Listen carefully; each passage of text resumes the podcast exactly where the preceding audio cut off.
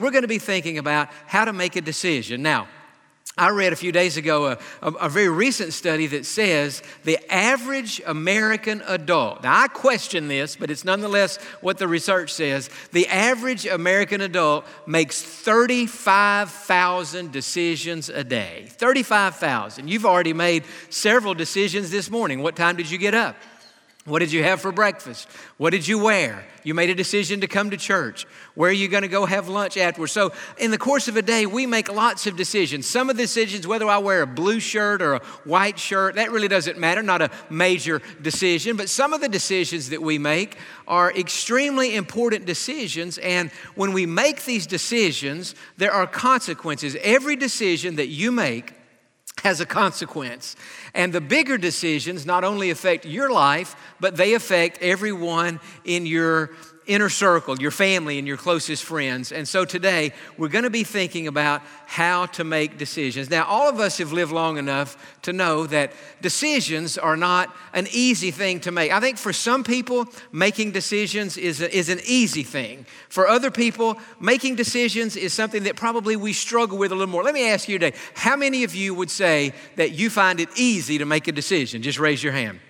All right, there's so. How many would say you find it difficult to make a decision? Raise your hand. All right, how many of you say you can't decide whether it was easy or, or difficult to make a decision? Well, it's not always easy. For me, making decisions is not always an easy thing. It's, it's some, it's a, it's, I guess it's maybe the way I'm wired, and it's just a little more difficult for me to make a decision. Sometimes we make good decisions, sometimes we make bad decisions. Hopefully, we learn from our decisions. I heard about a young man who had graduated from college. He wanted to go into the banking business. And so he did. He had a good job at a good bank working for a great bank president who was very successful, very respected in the community. And one day the young man went into the president's office and said, Sir, could I ask you a question? Certainly you can.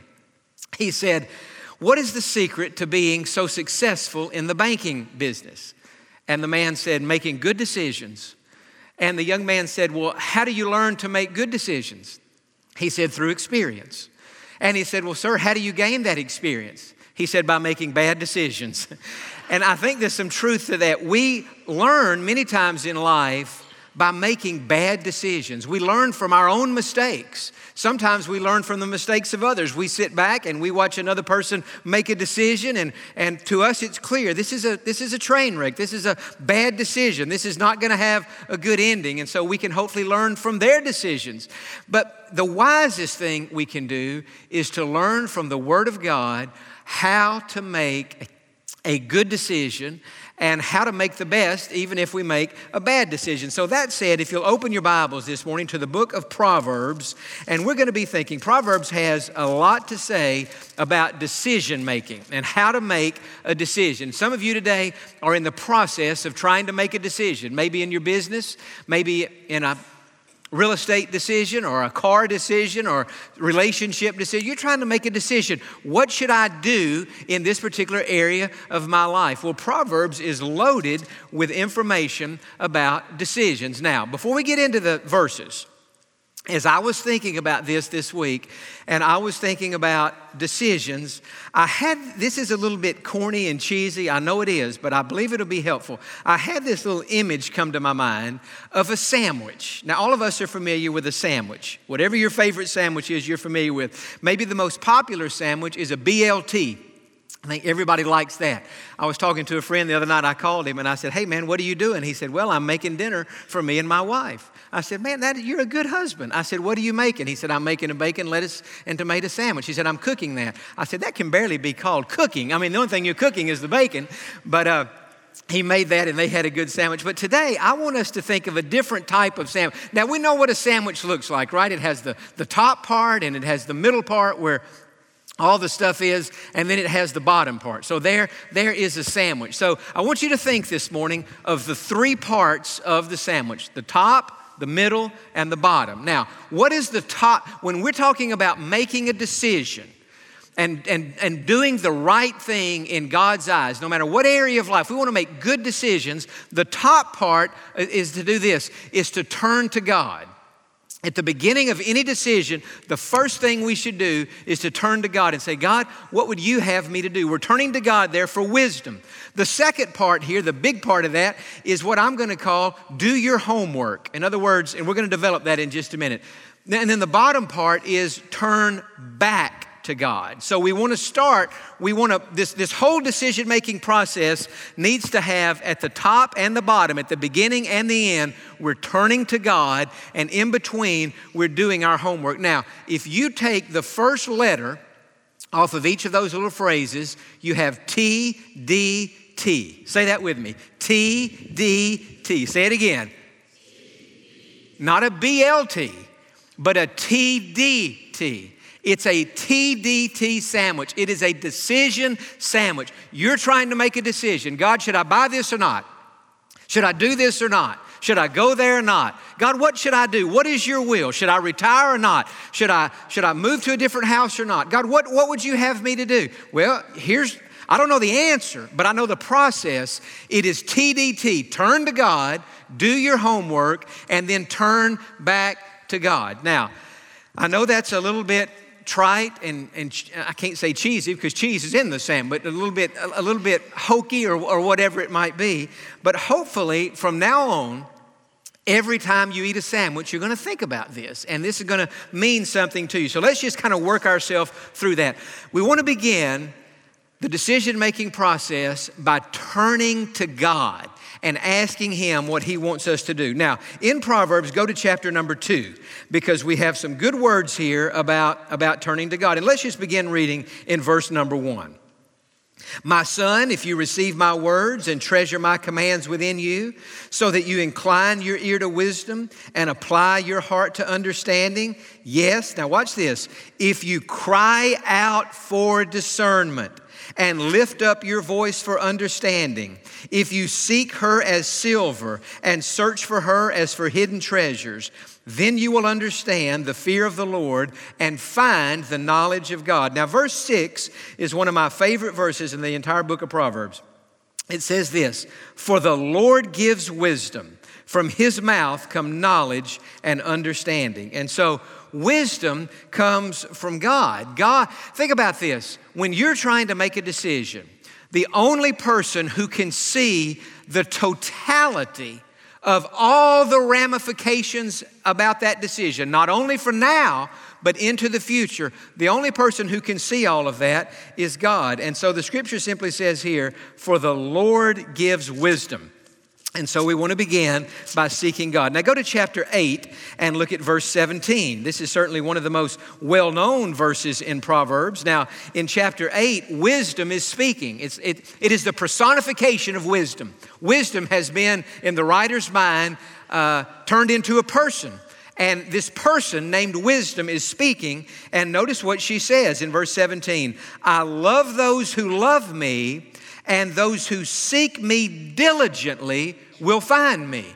And so there's a promise here that if we will seek wisdom, diligently, not just one little prayer, God, show me what to do, but if diligently we seek that wisdom, that we'll find it and that God will tell us what to do and that God will show us the way that we should go the verse in the New Testament that corresponds to what we're looking at here in Proverbs is in James chapter 1 and verse 5. James in the New Testament is basically the proverb James, the book of James is like the proverbs of the New Testament. Tells us how to live. And here it says, if any of you lacks wisdom, what do we do? We don't know what to do. God, I have to make a decision. Which way should I go? What should we? Here it is. Let him ask of God, who gives to all liberally and without reproach and it will be given, given to him. So, you're trying to decide what to do. You don't know what to do. What do you want to do? You want to begin by turning to God and saying, God, give me wisdom. Interestingly, the Bible is filled with examples of people who did that. They asked God what to do, God showed them what to do, they went down that road, God blessed it. But there are also examples in the Bible of people who were forced to make a decision. And instead of beginning with the top part of that sandwich by turning to God. They looked at the situation like we often do. And they use their brain and they say, Well, you know, God gave me a brain, God gave me a good mind. And, and uh, maybe they ask two or three people their opinion and, and they just use their old common sense and they make their decision. and yet they never sought God. You say, Jon, are people in the Bible like that? Yes, there are. And in fact, some of what we would call the first stringers, the main characters in the Bible, are guilty of that. We read a story in Joshua chapter 9 about Joshua. Now, by this time, Moses has died. Joshua's the leader. And Joshua was leading the Israelites there into the promised land. And they came across a group of people who played like they lived a long way off. This group of people had seen how the Israelites had conquered Jericho and Ai, and they were just taking up what we know as the land of Israel. And, and these people actually lived close by. And so they said to themselves, We need to make a covenant. We need to make a treaty with these Israelites that they won't destroy us that we could be partners. But they said, We know they will never agree to make that covenant with us because their God has told them to capture and to take over this entire land. And so, what we need to do is we need to play like that we're from a long way off, that we're no threat to them, that we don't live in this region.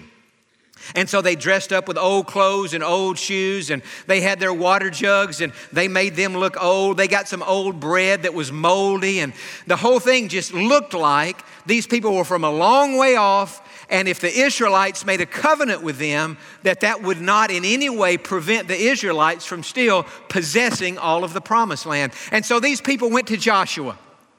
And they went to the other Israelite leaders. They said, Hey, we're from a long way off. And uh, we don't live in this area at all, but we would like to partner up with y'all. We can help you and, and you can help us, and, and we'll be no threat to you. Notice what it says in Joshua chapter 9 and verse 14. Then the men of Israel took some of their provisions, that is, some of the, they saw some of the moldy bread and they saw the old beat up water jugs. They thought, man, these people have come a long way. They took some of their provisions, but watch this. But they did not ask counsel of the Lord. They had to make a decision.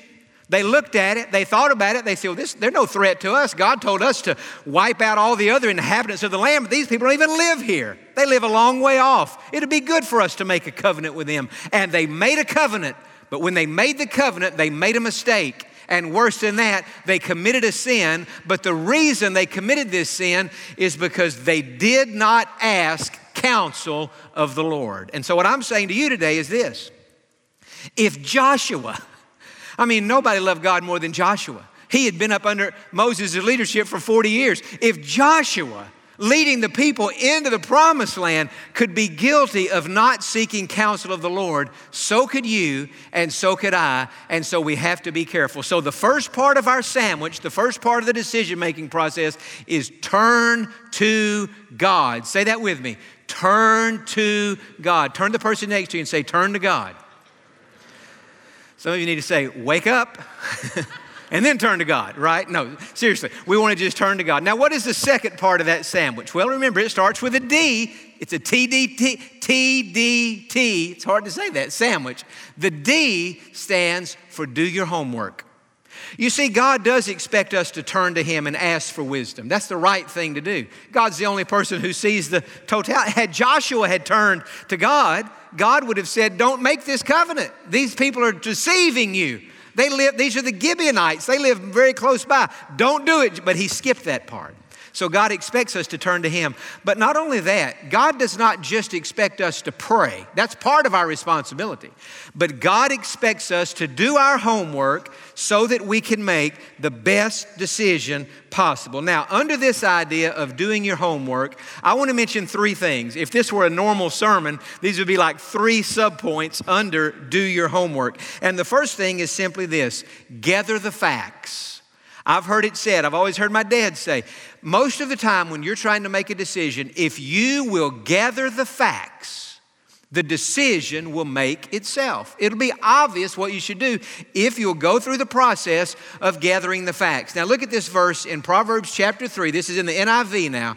Blessed are those who find wisdom and those who gain understanding. Now, notice this. We find wisdom. It's out there somewhere. We got to go find it and those who gain understanding. We have to go, we, in other words, the idea here is you have to pursue this. You have to gather the facts. You have to educate yourself and learn what you should do. And then the second thing we need to do in this doing our homework, not only do we seek to gather the facts and do research and learn, but we need to talk to others. Proverbs is has, and we're going to look at some of them here, has lots of verses about the importance of getting counsel from others who know more than we do. Now, look in Proverbs chapter 11. I want us to look at several of these verses. In Proverbs chapter 11 and verse 14, these are great verses to underline in your Bible if you don't already have them underlined. Proverbs 11 14, where there's no counsel, the people fall. But now, watch this next phrase. But in the multitude of counselors, there's safety.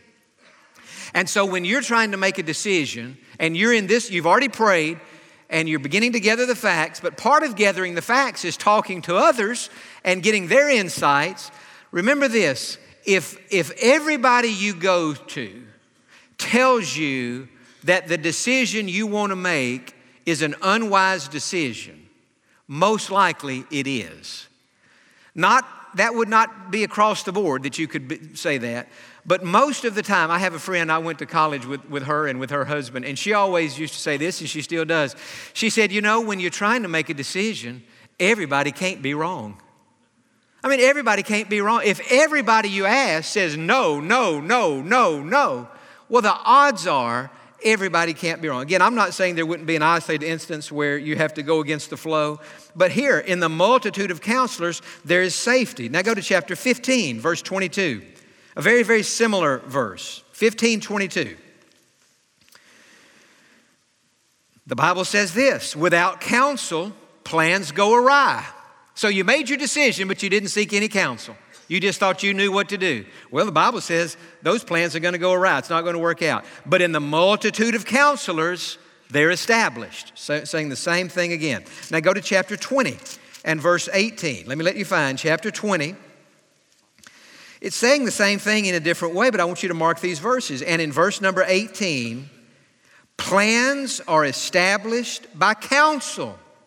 By wise counsel, wage war. In other words, if you were the president of the United States, you would be foolish to go to war with another country if you didn't seek counsel from all the advisors within your administration. That, that would be a, a, foolish thing to do. By wise counsel, wage your war. And then one other verse, go to chapter 24. And in verse number six, it's interesting to me how many of these verses are so similar. And this, this one is, uh, is, very similar to the others. In chapter 24 and verse 6, for by wise counsel you will wage your own war, and in a multitude of counselors there is safety. And so, just enough verses there to make the point that part of the decision making process, we've got this decision sandwich. We turn to God, now we're doing our homework, and we're thinking here about the importance of talking to others, especially those who are more experienced in that area, more knowledgeable than we are. We're trying to gain wisdom from them. Now, it's interesting. I came across a passage uh, uh, over the weekend in 1 Kings chapter 12. We're going to look at the verse in just a second. But in this particular passage, Solomon has died. You remember you have Saul was the first king of Israel, and then, da- and then David, and then David's son Solomon. And in chapter 12, now Solomon has died, and his son Rehoboam is becoming the king of, of the nation. And so he's trying to figure out what kind of leader he's going to be. Now, remember, his dad has built this magnificent temple in Jerusalem. I mean, so, I mean, it was just absolutely amazing. I mean, Solomon reigned during the golden age of Israel. Rehoboam's grandfather was David. I mean, he was a man after God's own heart. He wrote many of the Psalms. And so here comes Rehoboam. He's thinking, man, my granddad's David. My father built this temple, Solomon. Who, what kind of leader am I going to be? I need to kind of carve out my own identity. And so he went to the elders of Israel, some of the older men, and he said, Listen, tell, give me some advice. What kind of leader do you think I should be? And here's what they said to him They said, Rehoboam, if you will be kind to the people, if you will serve the people, if you will answer the people, if you will help the people, make yourself available to the people, the people will respect you. They will love you. They will help you. They will follow you. They will allow you to be the leader. And so we're advising you to let your administration the hallmark of your administration should be service and kindness and a listening ear to the people. Well, you would just think Rehoboam would have said, Well, the elders have spoken. That's what I need to do. Take their advice. Look at this uh, 1 Kings chapter 12 and verse 8. Notice what it says of Rehoboam. But he rejected the advice which the elders had given him. He didn't want to take their advice. What did he do? And consulted the young men who had grown up with him who stood before him. In other words, after those elders told him what to do, he didn't like that. He thought, if I'm a, he thought, if I'm a servant and if I'm kind and I'm trying to help people like that, people are going to think I'm weak and they need to know I'm strong. And so he went to his buddies who he had grown up with and gone to school with, and he said, Hey, the elders said I should do this. What do you guys think I should do? They said, Salt. They said, Rehoboam, Here's what you need to do. You need to say to everybody, if you guys think my father was a tough leader, I want you to know that my little finger is stronger and bigger than his waist.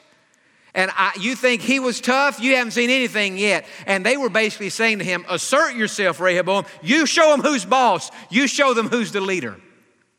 And Rehoboam went with the advice of his, of his buddies instead of the advice of the elders, and it cost him greatly in his administration. One aside I would make here when we're seeking advice, now, th- again, this is not absolute, this, there would be exceptions to this, but as a general rule, you are wise to seek the advice of people who are older than you and who are more experienced than you, as opposed to somebody. In other words, if you're 20 years old and you're trying to make a decision, and all you do is ask your 20 year old friends, nothing wrong with being 20 years old. I wish I was 20 years old. But if all you do is ask your 20 year old friends, you're just getting the perspective of them, and they don't have any more perspective than you. They haven't lived any longer than you have. I heard Adrian Rogers say this one time, one of the best pieces of advice I ever heard. He said, Remember this an old person has been young, but a young person has never been old. And in a day in which youth you know, when I was coming up and I was a teenager and I was in my 20s, I was taught and I tried to respect my elders. There's a generation coming up now that only not only does not respect their elders, they don't even care about, they don't even, they don't even maybe have any elders. The whole thing now is youth, youth, youth, young, young, young, youth. And I'm just saying when we're seeking advice, if all we do is seek the advice of people who only have our perspective, we shouldn't even seek their advice. We already know what they know. But if we'll go to somebody, and if they're not older in years, at least they're more experienced. They've been down this road and they know more than we do about the situation. So we want to take the time to talk to others and learn what they think. And then the next thing I would say is we're doing our homework, take your time. As a general rule, hasty decisions are bad and slow, methodical, deliberate decisions are good. Look at this phrase, this part of a verse, one of my favorites in Isaiah chapter 28, verse 16. Look at this verse. Whoever believes will not act hastily. Say that with me. Whoever believes will not act hastily. What's that mean? Whoever believes. In other words, whoever believes, whoever is trusting in God and, and believing that God is going to give wisdom that God is going to make the decision clear. God, I don't know what to do, but I'm seeking you and I'm seeking counsel. I'm doing my homework and I'm taking my time. And God, I believe that you're going to somehow make it clear to me what I should do. And so as a result of that, I'm not going to act hastily. Remember this, friend, we should always be one step behind God, never one step ahead of God. You never want to get into a relationship with God where you say, God, follow me. This way, God, this way. And God, as I'm making all these decisions, bless me. No. You want to be behind God. Now, you don't want to be too far behind, but you want to be behind God, and you want to say, God, show me what to do. You lead me, and I'm going to follow, because if I'll follow you, I know that is the way of blessing. And so, whoever believes will not act hastily. I do realize some decisions have to be made quicker than others. We don't always have six months to make a decision. I understand that. But the principle remains whoever believes will not act hastily. And so, if you're you're making it, you're forced to make a decision, or it's, and you're feeling rushed by that, I would encourage you to back off and to buy yourself some time and not make a decision that hastily. Now, you still listen, say amen. Everything I have said up until this point in my life, I'm not going to say I've done this on every single decision, but on every major decision that I have ever made in my life, certainly in my adult life, I have gone through that process. I can't think of any major life decision that I made without turning to God and without doing my homework. I can't think of any decision I made without doing that. But recently, I learned something that I had never even, I don't, I, maybe I've done it some and maybe I've never, but I never even thought about it. If I did it, I just did it without thinking about it. But remember, this sandwich has three parts. We're going, do you remember the first part? What was it? Turn to God. The second part? The third part, now this was what was new to me. I've never thought about this, and God, I, God taught me this very recently. The third part, what? Turn back to God. You see, when we turn to God the first time, we're turning to God for wisdom. God, show me what to do, who to talk to, how to gather the facts. God, show me what to do. We go through the doing the homework process. But when we turn back to God, what are we doing? We're turning back to God not just for wisdom, but we're turning back to God for peace. And we're saying to God, in essence, now, God, I started with you. i have asked for wisdom. I've gone through this process of doing the homework and trying to know what decision I should make. But I'm telling you, this is a new, revel- very new revelation to me from the Lord. It is so important to go back to God and say, God, I've got my research, I've done my research, I've gathered the facts. Here's what everybody has said. This is what I think I should do. I think all the arrows are pointing in this direction, God. But here's what I'm asking I'm gonna get, I'm gonna get quiet before you, and I'm gonna wait and see what you say. Now you say, what do you mean? What God, is God going to tell you what to do? Yes, He is.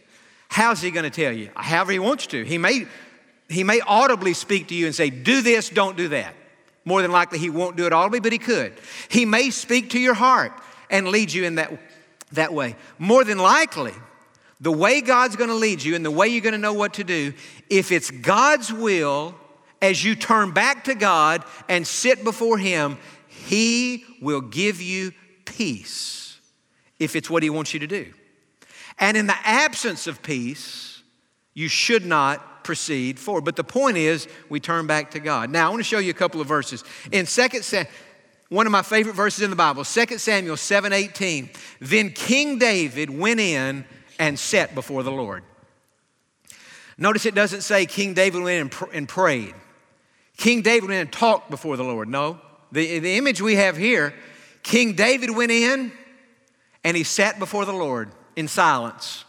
He didn't say anything, or he said very little. And as he sat before the Lord, he was there, why? To meditate, to think, and to listen with his heart to see if he would have peace. Now, remember what I said.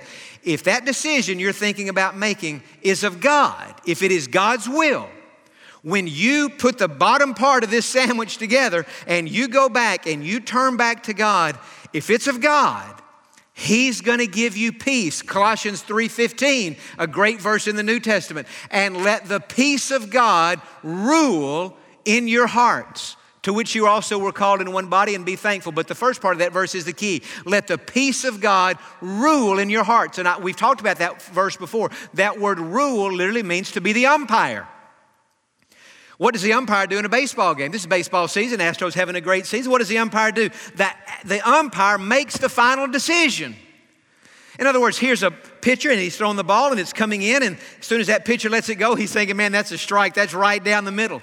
That batter's at home plate and he's looking at that pitch and man, that's low and outside. I'm not going to swing. The catcher catches the ball. The bat, the pitcher's saying, I know it's a strike.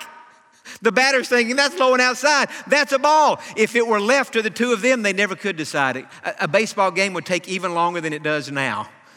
And it takes a long time now. So, what did Major League Baseball do? They employed an umpire. They said to the um, Mr. Umpire, look, this pitch has come in. The pitcher thinks it's a strike. The batter thinks it's a ball. They're not in agreement. So, we need you as the umpire to make the final call. And whatever you say it is, is what it is.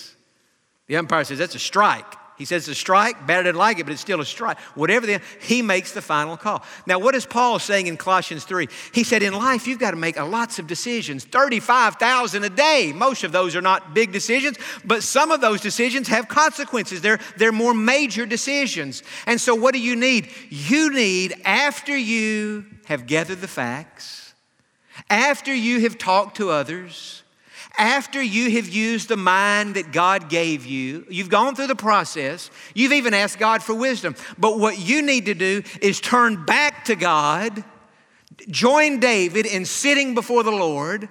Don't get in a hurry because he who believes will not act hastily. And as you're sitting and waiting before the Lord, here's what you're waiting to discern Do I have peace or do I feel uneasy about it?